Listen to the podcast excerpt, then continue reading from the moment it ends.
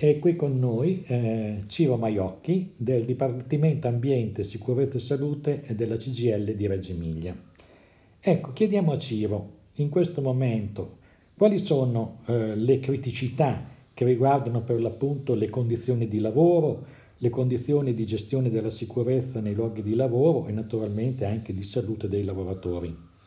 Ma direi che ci sono tre o quattro problemi emergenti. Il primo sono le malattie muscoloscheletiche degli arti superiori dove abbiamo quasi 11.000 lavoratori su 198.000 che soffrono di questo disturbo in modo cronico.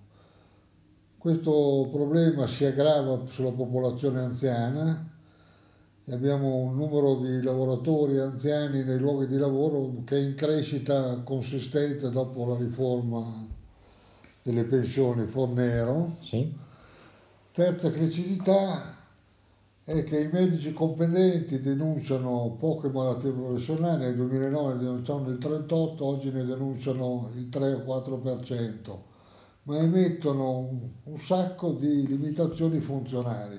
Cosa vuol dire? Vuol dire che i lavoratori non possono più lavorare come prima e quindi questo produce delle volte, in diversi casi, la sospensione del lavoratore dal lavoro senza retribuzione in alcuni casi anche il licenziamento per giustificato motivo oggettivo. È un tema cruciale, emergente, sul quale occorre intervenire anche da parte dell'USL. E cosa sta succedendo? Non, non, ci sono attenzioni sufficienti su questo problema? Diciamo che se abbiamo registrato un calo massiccio degli infortuni, l'indice di incidenza è andato giù, si è ridotto della metà, sì ma lo stesso abbiamo avuto una caduta verticale delle denunce di malattie professionali. C'è qualcosa che non quadra. Se calano così tanto le malattie professionali, mentre in Italia in regione crescono, certo. è vero che noi partiamo da una punta molto alta, che Reggio Emilia faceva più denunce di Milano, però è anche vero che un calo così drastico non è spiegabile di fronte a uno sviluppo, un aumento delle limitazioni funzionali che i medici competenti fanno. Quindi c'è una sottostima e abbiamo dimostrato che con le nuove riforme delle pensioni sì. i lavoratori anziani, 50 anni, 55 anni, eccetera, sono portatori di almeno due malattie croniche di natura muscolo-scheletriche che se la portano dietro per 10-14 anni. Quindi con grandi sofferenze, grandi nel, sofferenze. nel lavoro, certo è un grandissimo problema da affrontare con dei piani specifici dentro le aziende. Ma il fatto che non emergano queste denunce deriva forse anche da una preoccupazione dei lavoratori, c'è anche da paura? C'è anche questa componente, sia nell'infortunio che nell'MP c'è il timore a mettersi in cattiva luce nei confronti del datore di lavoro. Però anche i datori di lavoro dovrebbero sì. porvi rimedio, perché una sottostima dello stato di salute dei, suo, dei, loro, dei loro lavoratori poi si troveranno in futuro, con magari alla fine del rapporto di lavoro, con le denunce di danno biologico o roba del genere. Sì, Quindi, che si aggravano al punto aggra- tale da... Secondo sì. me è meglio affrontarlo a viso aperto, facendo dei piani specifici e introducendo delle novità organizzative. Ci sono differenze tra le grandi e le piccole aziende qua a Reggio nella gestione di questi problemi? Nelle piccole aziende abbiamo il mercato nero dei DUR. Sì. Si vendono i DUR 120-150 euro e i consulenti che si prestano a fare fotocopie di DUR. Quindi hanno poco a che fare con la condizione, il contesto lavorativo di quell'azienda. Nelle medie, nelle grandi aziende è aumentata la sensibilità, l'attenzione, però siamo molto indietro rispetto a una cultura aziendale che prevede una sicurezza intrinseca, dove lo stile dell'impresa mette in primo piano il benessere della persona, che significa anche benessere lavorativo, certo. un'organizzazione efficiente al massimo. Cioè in sostanza noi abbiamo una prevalenza in molte piccole aziende, magari non in tutte, una logica di usare la fotocopia del DVR come adempimento burocratico, non come strumento di lavoro per gestire eh, certo. i problemi di, di, sicurezza. Infatti noi vorremmo che anche l'USL che fa dei piani ogni anno, Sì, servizi di medicina del lavoro, anche loro hanno perso la capacità di leggere il rischio. Non ci sono più i vecchi operatori di una volta, sono stati cambiati, hanno perso un sacco di ispettori, però vedere solo il rispetto formale delle regole, non la lettura del rischio, significa non vedere la trave, non vedere le cose più importanti e non vedere quali misure alternative possono essere create, perché la sfida vera con le imprese importanti è introdurre delle novità organizzative rilevanti.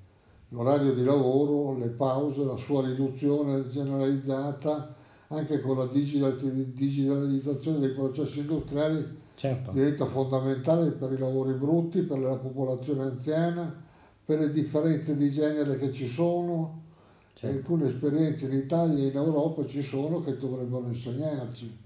In sostanza siamo in una fase di transizione e abbiamo però um, degli aspetti non positivi, tra questi un indebolimento dei servizi di prevenzione istituzionali.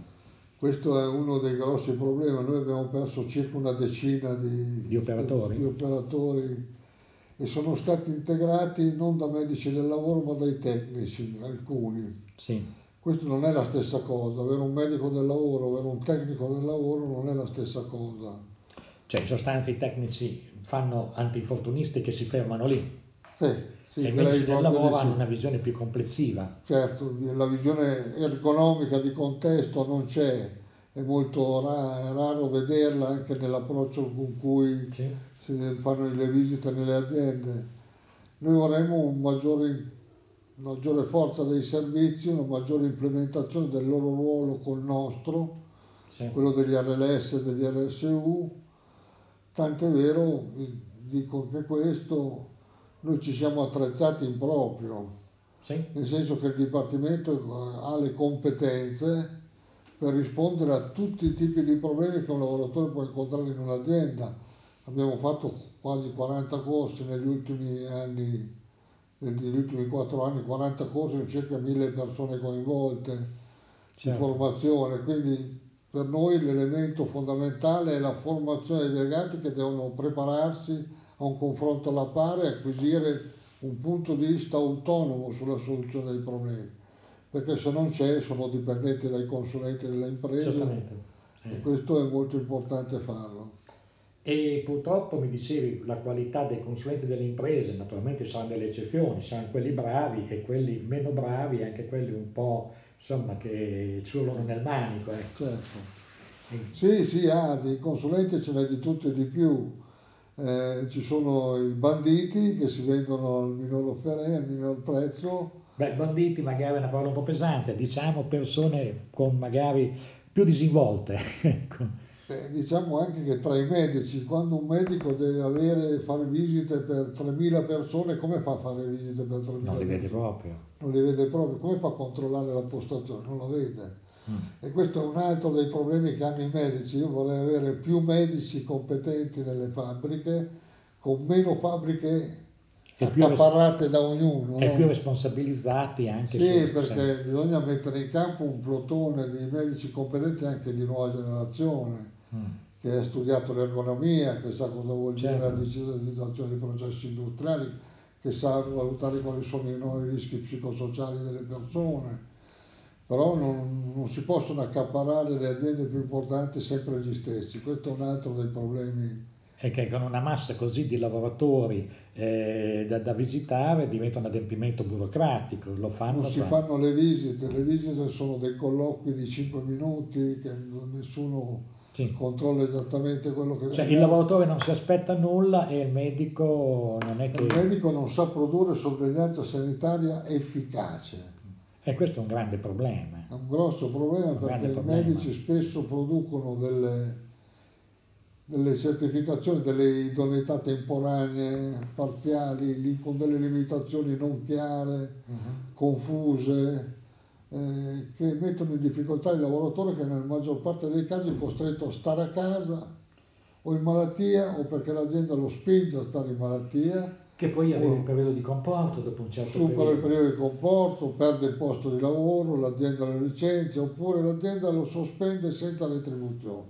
Anche questo è un tema, una criticità rilevante rilevante perché se il lavoratore è in condizioni di difficoltà fisica perché il lavoro che tu hai fatto non era adeguato, devi metterlo nelle condizioni di mantenere un reddito e trovare una soluzione, ad esempio con l'aiuto che la Cioè, Linea ha messo a disposizione Esatto. 21 milioni di euro.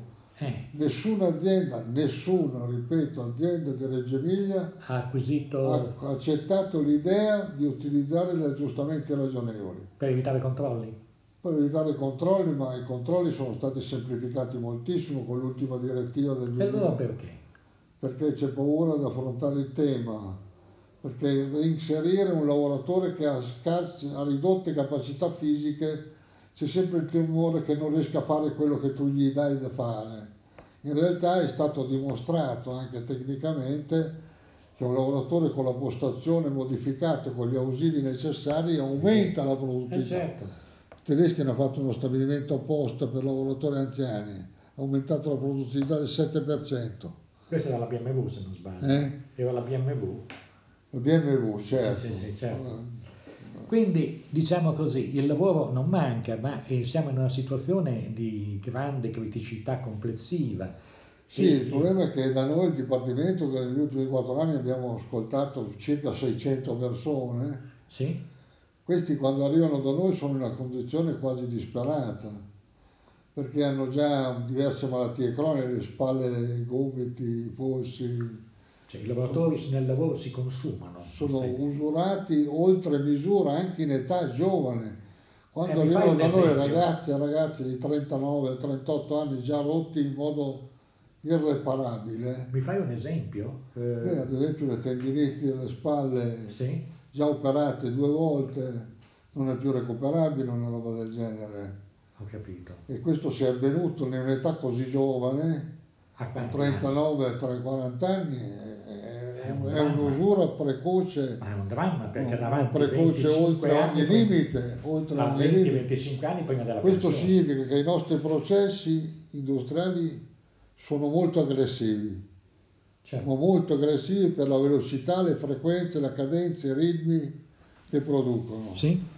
Bisogna rallentarli, non c'è nient'altro da fare, bisogna fermarli, rallentare, garantire dei riposi certi, il recupero delle capacità psicofisiche del lavoro, se no produciamo continuamente malati Te- che si stai- scaricano sul sistema sanitario Tu mi stai dicendo sostanzialmente c'è una vita lavorativa a queste condizioni accorciata di una ventina d'anni. Ecco, e, e che sostanzialmente quando le persone si rompono vanno a carico della collettività che ha sempre risorse minori per poter assistere una massa crescente di persone. Sì, perché se in passato si facevano gli accordi di ristrutturazione nei quali tu li agganciavi l'accesso alla pensione con gli ammortizzatori sociali, oggi non ci sono più. non ci sono più. non agganci più il lavoratore all'ammortizzatore sociale, devi staccare dal lavoro, dal rapporto di lavoro e quindi non arriva a maturare i requisiti per l'accesso alla pensione. Mhm. È come se fosse una sorta di esodato per ragioni di salute. Eh certo, non coperto Quindi la niente. vita lavorativa corre il rischio di accorciarsi mentre la vita per l'accedere alla pensione per legge si allunga. È una contraddizione enorme. Occorre trovare una combinazione positiva tra queste due cose. Dunque, diciamo così, mm, noi siamo di fronte a, sost- sostanzialmente a problemi crescenti, a lavoratori comunque che fanno molta difficoltà a mettersi insieme per poi rivendicare delle cose, perché c'è una grande frantumazione dei contratti di lavoro, dei rapporti di lavoro per la loro durata temporale, le tipologie di, di- di contratti che vengono accesi sono molto differenti, sono oltre una quarantina se non Certo. sbaglio. Ecco, in tutto questo come si riesce a unificare questa massa di lavoratori che oggi stanno vivendo queste condizioni di disagio? Cioè, il mondo del lavoro è stato rivoltato come un calzino. Le leggi che regolano i rapporti di lavoro sono cambiate radicalmente negli ultimi dieci anni. Questo significa che anche il sindacato deve cambiare il modo di organizzarsi. Noi quando andiamo in un'azienda non troviamo mai un solo contratto, ne troviamo 3, 4, 5 tipi di contratti e condizioni di lavoro diverse, addirittura partite IVA insieme a rapporti di lavoro, eh, lavori interinali in appalto, c'è stata la vicenda dell'appalti Zara, dove abbiamo trovato di tutto e di più. Quindi bisogna immaginare un sindacato che si riorganizza sul territorio non più solo in modo verticale per singola categoria, ma per sito. Sì, per ci vogliono gli RLS di sito, ci vogliono gli RSU di sito, ci vuole un'organizzazione sindacale non più divisa per categorie standard, ma categorie che si mettono insieme nel momento in cui il processo produttivo cambia. E questo è un lavoro molto faticoso anche perché noi non abbiamo maturato questa consapevolezza fino in fondo. C'è un processo complicato. È un progetto complicato che però bisogna mettere in campo. Se non c'è una gestione confederale, generale, combinata al ruolo delle categorie, non si riesce ad affrontare. Cioè bisogna riuscire a incrociare il verticale delle categorie con l'orizzontale confederale in una nuova gestione delle, delle criticità territoriali che sono sempre Questo vale anche per le RSU, perché se le RSU tendono nella contrattazione a separare i lavoratori anziché unificarli, se io do un lavoro brutto un interinale, anziché affrontare insieme quel lavoro brutto, significa scaricare, fuori. scaricare fuori il problema. Quindi bisogna ricomporre anche da quel punto di vista lì in una visione generale. L'RLS, come gli RSU, sono i portatori di un'istanza generale che è quella della salute di tutti, non solo dei lavoratori dipendenti. Certo. Per l'ultima domanda, oggi stiamo facendo un seminario con i giovani eh, delegati che, funzio- che, diventeranno funzionari eh, di categoria eh, della CGL, delle varie categorie. Ecco, e questa speranza di questi giovani, che, giovani ragazzi, ragazzi, giovani signori, giovani insomma, vedi, eh, io ho visto un grande impegno. Eh, io ho visto una scelta della Camera del Lavoro di Reggio molto coraggiosa. Sì. Ha investito molti soldi chiamando fuori una gestione confederale, un piano formativo certo. di diversi mesi che ha messo alla prova questi ragazzi, queste ragazze. Sì, sì e adesso saranno messi alla prova nella concretezza dell'esperienza sul campo. De, sul campo nelle categorie. Io ho molto fiducia nei giovani perché solo le nuove generazioni possono affrontare cambiamenti così radicali. Certamente non può essere una persona come me che ha 62 anni, insomma. Però l'investimento su questo noi ci crediamo molto, la formazione a supporto di questo ci crediamo molto il Dipartimento strutturato in modo da rispondere ai bisogni dei funzionari con medici del lavoro, C'è? esperti in, tecnica, in, tecniche, in tecniche del lavoro, in organizzazione del lavoro, è molto importante per garantire una risposta alla pari delle imprese. Poi ho visto oggi che è venuto fuori eh, in modo molto emotivamente sentito il problema per alcune categorie, per alcuni settori, della pesantezza delle relazioni, anche a volte delle relazioni violente che esistono nei luoghi di lavoro, dove c'è la, la, l'interfaccia col pubblico, dove c'è l'interfaccia dell'assistenza alle persone. Anche questi sono temi molto nuovi. Il secondo malattia sono lo stress, tecnostress, lo stress correlato è la seconda fonte di disturbi psicosociali da parte dei lavoratori e della popolazione lavorativa è ovvio che questo è un tema delicatissimo, le aziende non hanno mai affrontato in modo cogente, con dei piani specifici, con l'uso degli psicologi, con le indagini adeguate, spesso si fermano ai capi di reparto, ai dirigenti. Sì. Noi abbiamo bisogno che anche questa parte diventi una parte contrattuale. Che, Voglio che, dire, che venga in luce, che, che oggi, che oggi è opaca. L'unica fonte che può mettere in luce queste criticità è un'azione contrattuale estesa su tutto il territorio che raccolga tutti i lavoratori del territorio. Se non c'è questa consapevolezza noi avremo centinaia e centinaia di persone fuori, fuori dalle nostre possibilità di difesa. Certo, certo il problema della tutela, perché oggi c'è una grande domanda di assistenza e di tutela ma è sempre più difficile farlo perché i lavoratori sono dispersi. Beh, diciamo. io vedo che in questi ultimi tempi qualche lucina si è accesa, insomma, quindi ho speranze che queste si allarghino. Caro Ciro, niente, buon lavoro e proseguiamo così. Grazie a te.